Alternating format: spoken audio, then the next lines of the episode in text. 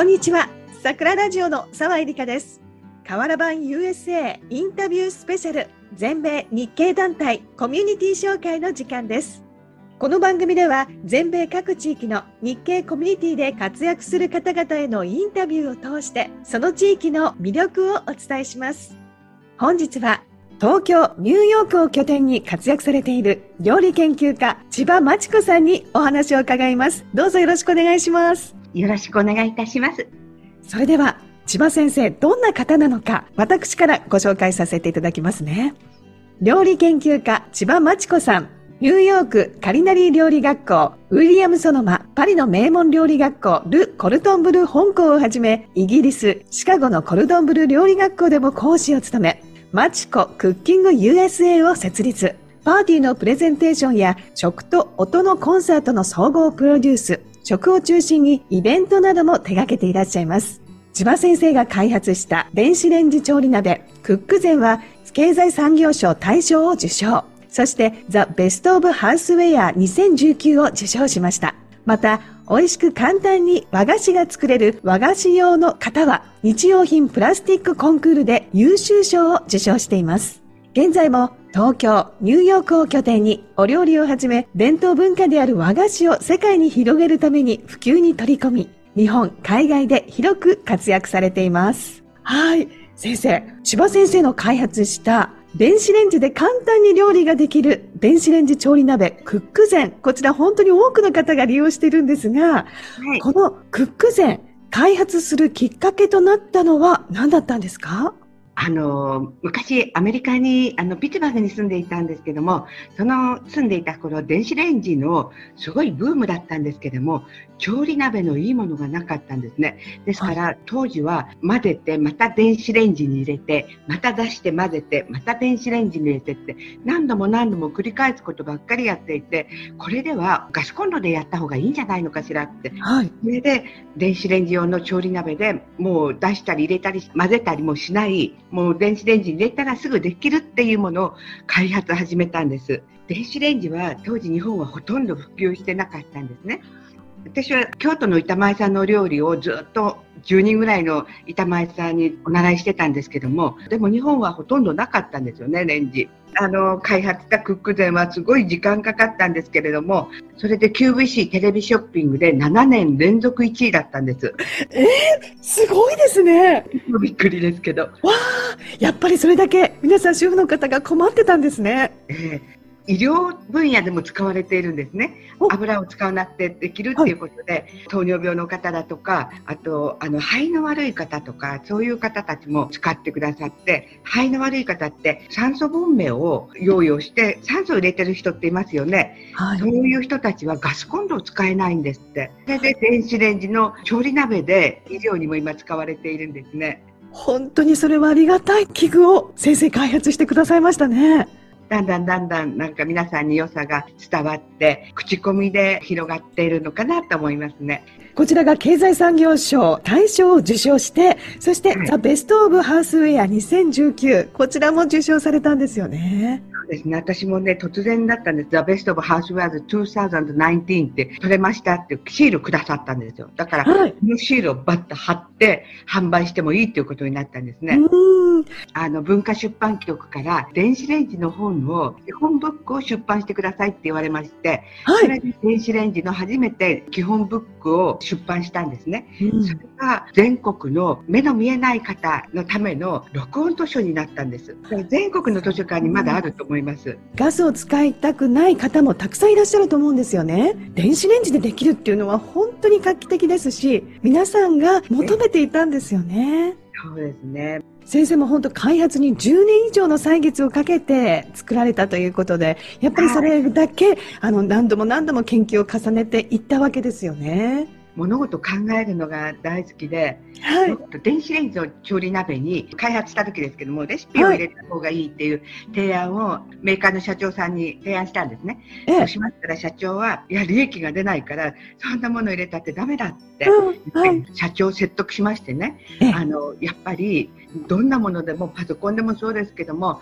説明書がなければ人間はやらなくて買ってもそのままになってしまうって、だから誰もが作れて絶対失敗しない料理ブックやった方がいいという説得に説得を重ねまして、はい、小冊子なんですけども入れることができたんです。それがすごく良くて、それで多分 QVC も7年連続1位プラス、そこからもっと料理ブック、もっと料理ブックって全国からすごかったんです。その中にですね、はい、カレーのレシピを入れてくださいってあったんです。おそれ日本中です。えー、その当時の QVC ってお金払わないと QVC の番組見れなかったんですね。はい、そしたら料理にこだわった方がすごく多かったのが後で気がついたんです結局カレーって言っても白いクック膳だったものですからメーカーの社長に黒いクック膳を作ってくれないでしょうかってお願いしたら、はい、黒なんてとんでもないって。料理なのに黒なんて見たこともない。いや見たこともないからやるんですよって。申し上げた。それで私は私でカレーのもっととことん研究しようと思いましてインドまでしばらくインドに行ってカレーの研究をしていたんです。ドに行ったわけですね。ニューデリから始まって、豚ヶ谷、いろんなところ回りまして、一流のレストランも、一流のホテルも厨房に入ったりとか、全部学ばせていただいて、そこで分かったのが、カレーってすごく油を使うので、じゃあ私はクックデンのカレーを研究して作るときは、ほとんど油を入れないか、多くても大さじ1しか入れてないんです。それはいいですね。そうですね。それで、分量も全部自分で研究しまして、クックデンでのカレーっていうのは世界でただ一つなので、とにかく3年間ぐらいニューヨークで研究して実験を繰り返してやったんですね。そしたら、あの、日本にいらっしゃるインド大使が、いや、すごく美味しいので、大使館に教えに来てくださいって言われて、はい、大使館に教えに行きました。インドの大使館に教えに行ったんですね。やっぱり油を少ないっていうことと食べやすいって、今まで食べたことない美味しさだって言ってくださって、そうなんですね。でも本当に本場インドの方からもやってくれっていうのはもう太鼓判をされたということですね。あ、カレーの本が出ましてね、カレー10分新時代、ウックデンで作るカレーなんですけども、あの何十種類、100ページぐらいの本を出版したんですね。ああ、10分でできるんですか？ほとんど10分でできるんです。そうなんですね。本当に忙しいママさんにもありがたいですし、インドの方もそれを求めてたんですね。ああ、そうですね。油を使わないカレーっていうことで。本当にその先生は追求するっていうことで、いろんな商品が出来上がったと思うんですが、そしてですね、お嬢さんがピアニストで、はい。お嬢さんのピアノリサイタルのパンフレットに作曲家の食べていたものをパンフレットに載せていらっしゃったんですよね。あの実は絶対捨てられないプログラムを作ろうとそこに偉大な作曲家は何を食べてたのかなってふっと思いましてね偉大な作曲家が食べてたお料理をとことん調べたんですよ。ショパンは病気がちだったので野菜とかお魚を入れてお鍋でコトコト煮込んだポトフっていうのを食べてたんですね。で、そうなんですね。モーツァルトが牛タンが好きだったっていう本に書いてあって。あの、仙台の方と一緒ですね。あの、私仙台にずっといたんですけれども、牛タンの発祥の地ではなかったんですね。たまたま JR の当時の支社長さん、清水さんっておっしゃるんですけども、はい、お正月に1月の3日にうちにいらしたんですよ。はい。その時に清水さんが、先生なんかアイデアないでしょうか？って、いやみんなうちに来る時にね、牛タンをね、食べたいっていう、1店舗だけ牛タンあったんです、たすけさんって。たすけさんに行ってからうちに来る、うち終わってからたすけさんに行って帰るっていう人が多いので、駅に牛タンのお店いっぱい作ったらって、えー、たんですよ。えじゃあ牛タン貝ってことですかっていうので、そう、牛タン貝作ったら、絶対大ヒットすると思うわって言って、その清水さんもすごいんですけども、えー、確か3か月か4か月で作っちゃったんです。ということは、今はもう皆さん、仙台といえば牛タンっていうのがもう定着してますが、千葉先生のアイディアだったんですね。そうです。当時の藤井さんっていう方が市長だったんですけど、その市長に、いや、モーツァルトが牛タンが好きだったのよって言ったら、えって言って、牛タンを食べさせるような、すごいイベントをやったんですよね。で、ショパンのポトフも、あの、みんなに食べさせるっていうようなコンサートプラス食でやったんです。ちなみにこの牛タンって昔から食べられていたものなんですね？いや、食べてないですよね。アメリカで牛タンは食べないですから捨ててたんですよね。その捨ててた牛タンをですね、仙台の亀井さんって石油会社の卸問屋さんなんですけれども、亀井さんが石油と一緒に捨ててた牛タンを仙台に持ってきたんですよ。はい。それを、ね、これを何とかしないって、たすけさんに渡して、たすけさんが初めてお塩で焼いて、その頃私ね、亀井って文蔵さんっていう方だったんですけどね、よくお会いしてたんですよ。それでそのお話を伺ったんです。そうなんですか。モーツァルトのその昔ヨーロッパの時代からは食べられてたんですね。ああちらの方ははい食べてたんですね。文献にも出てくるんですけども、ええあの今日も牛タンありが送ってくれてありがとうっていうのは出てましたね、文献に。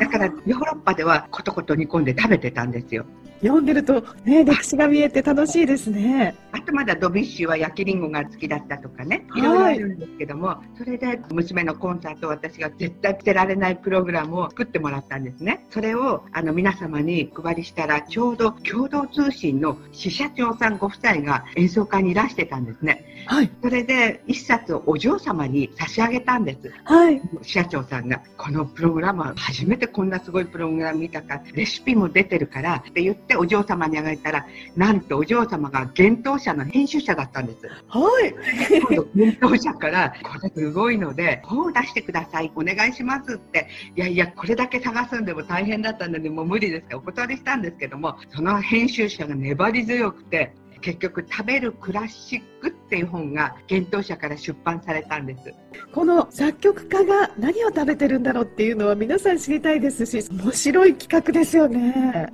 私が今まで書いた本の中で、はい。一番面白いと、いや、面白いって言ったら。私が調べて調べて調べて、え、こんなことがあったのこれ、え？っていうことがあったので、本当に面白い本だと思います。でこの本が NHKFM2 時間番組にもなったんですね。もうかなり前ですけど。そうなんですね。ぜひ、子供に聞かせるにもいいと思います。ぜひ読ませていただきます。ありがとうございます。先生、本日は料理研究家の千葉先生をゲストにお話をお伺いしていますので、ぜひね、はい。ここで先生、お料理を一品教えていただきたいんですが、よろしいですか？あ、わかりました。あの、凝った料理じゃなくて、ええ捨てるものも美味しく食べようということを今、ふっと考えましてね。あ、はい。皆さん大根の皮とか人参の皮って結構捨ててるんですよねそうですね。はい。でその皮をちょっとだけ厚めにこう剥きましてね薄切りでもいいですし四角く2センチ角ぐらいに切ってタッパーの中に入れてお醤油とオリゴ糖をちょっと入れてあのオリゴ糖ない人はお砂糖をちょっとだけ入れて蓋して振るんですね。はい。あのもうすぐ食べられますけれどもそれをお客様にお出しするとみんなハマってくださってこれどうやって作ったんですかってっていう皮で作ったんですよこのお料理は振るだけですよって言ったらうん皆さんが笑いながら、いや毎日大根を買うたびに作ってますって お弁当の一品に入れてもいいですし、いもご飯に合いそうですね。うすごく合うんですよそれあが。だかーらこの皮じゃないとこのパリパリ感が出ないので、皮が出るのを待つっていう感じですね。ええあと、クックデンなんですけどもね、クックデンの中に、こちらだったらシーバス、切り身ありますよね。ええポンと入れて、お醤油とお砂糖と、あと生姜をスライスして入れて、あの、はい電子レンジで2分で煮魚ができちゃうんです。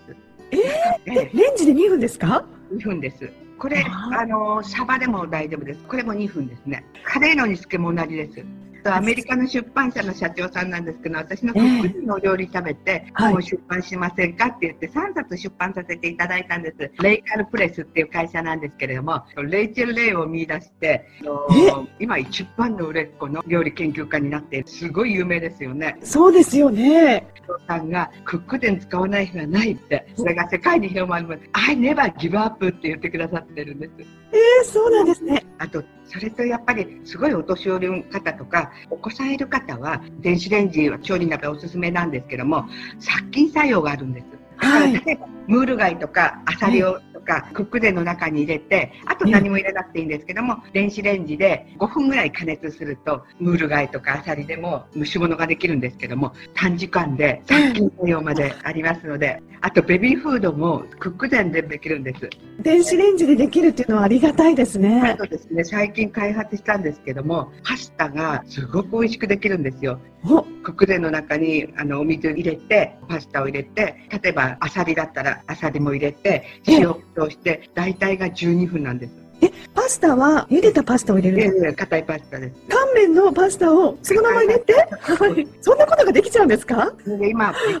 出版社の社長が、ものすごい美味しいって言って、今、パスタのレシピ本を出そうということで、それで今ずっと作成してるんですね。カルボナーラでも、あの生クリームも入れて、全部材料を入れて、電子レンジで12分ですごく美味しいカルボナーラができるんです。わ、そんな一度に全部入れて、チンしてできちゃう。本が出るまで詳しいレシピ言えませんけれども。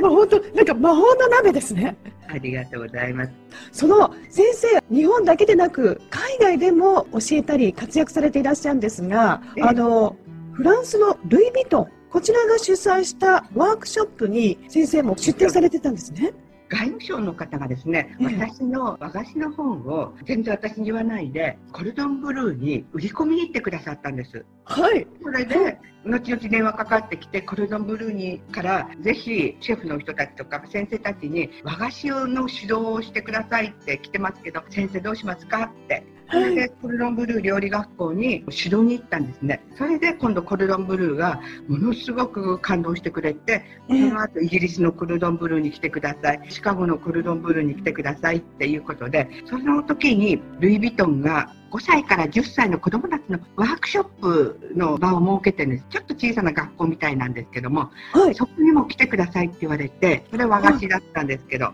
5歳、10歳の子供でできるのかなと思いながら教えていったんですけれども、皆さん素晴らしいんです。はい、もうのめり込んで、フランスっていうのは五感を磨く教育をするんですね。ええで五感っていうのは目で見て匂いを嗅いで食べて耳で情報を得て手で触るこの五感を小さい頃から磨くことが大事だ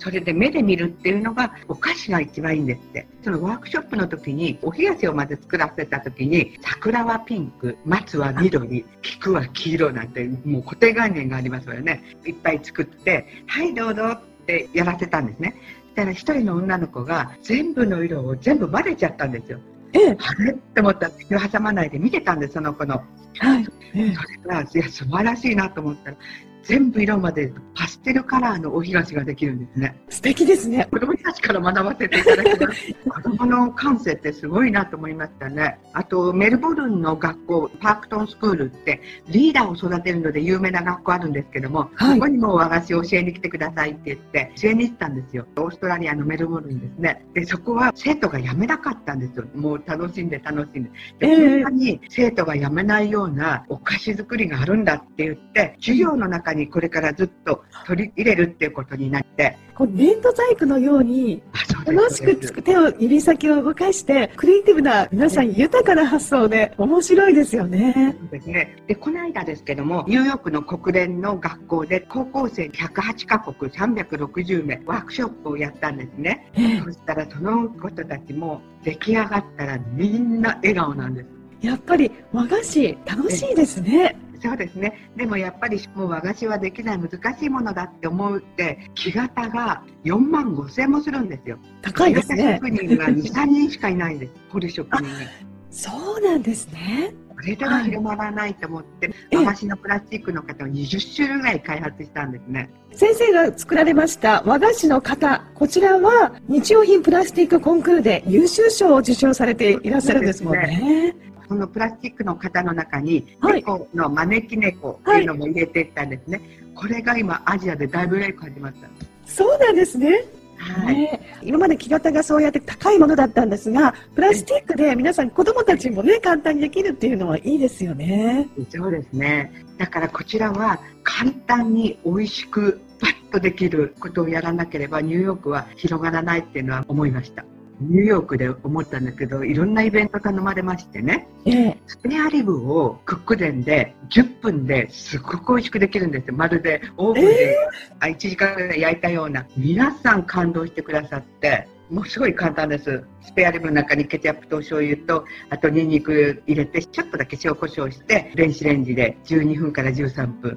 はい。本当に焦げ目ができた、美味しいのができるんですよ。焦げができるんですね。できるんです骨に焦げ目ができるんですね。ねはいだから出版社の社長がでアメリカでイベントやるときはもう絶対にこれ入れてほしいって。日本料理だけじゃなくて、どこの料理でもできるっていうのがすごいですね。だからお料理の開発も次々今あのク電でしているんですけれども、本当にたくさんレシピがあって、いろいろ今後も楽しみですね。あありがとうございます。先生、これまでもいろんな開発に取り組んでいらっしゃってて、先生がいつも心がけていることなど何でしょあのこのあの年齢を重ねて感じることなんですけれども努力は運を支配するそれと感謝は幸せを支配する笑顔は人生を支配するような気がしますうそうですね。私の言葉っていうよりも昔ビジネス書を読んだりいろんな本を読んだ時にそうだなって自分の今心がけてるものにしたんですけれども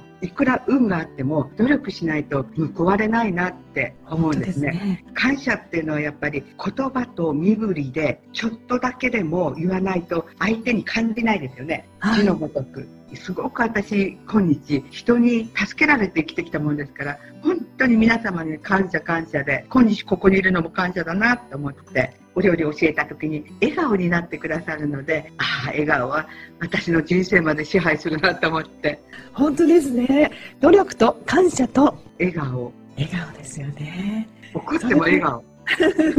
それがこうハッピーをまた連鎖を起こしてくれるっていうことにもなりますよね。素敵なお言葉ありがとうございました。いいえそれではですね、先生、ちょっとここでお好きな曲、リクエスト曲をいただきたいなと思うんですが、ございますでしょうか？わかりました。エルビス・プレスリーが大好きで、はい。And I love you so, and I love you so って歌ありますね。はい。素敵な曲ですよね。まだ若い頃、エルビスオンステージっていうのがありましてね、私大ファンだったんですけど、何度も映画見に行ったんですね。ああ、癒される歌声とメロディーですよね。エルビスの And I Love You So こちらは番組の最後にお送りしたいと思います。ありがとうございますあ。りがとうございます。最後になりますが、リスナーの皆様にメッセージをお願いできますでしょうか？はい。何かお料理を習いたいとか、知りたいとかあった時はどうぞ Facebook でも何でもいいですけれども、あのご連絡くださいませ。はい、ありがとうございます。先生、本当に今日は貴重なお話、またね、お料理も教えていただきまして、とっても楽しい時間でした。ありがとうございました。こちらこそありがとうございます。本日は料理研究家千葉真知子さんにお話を伺いました。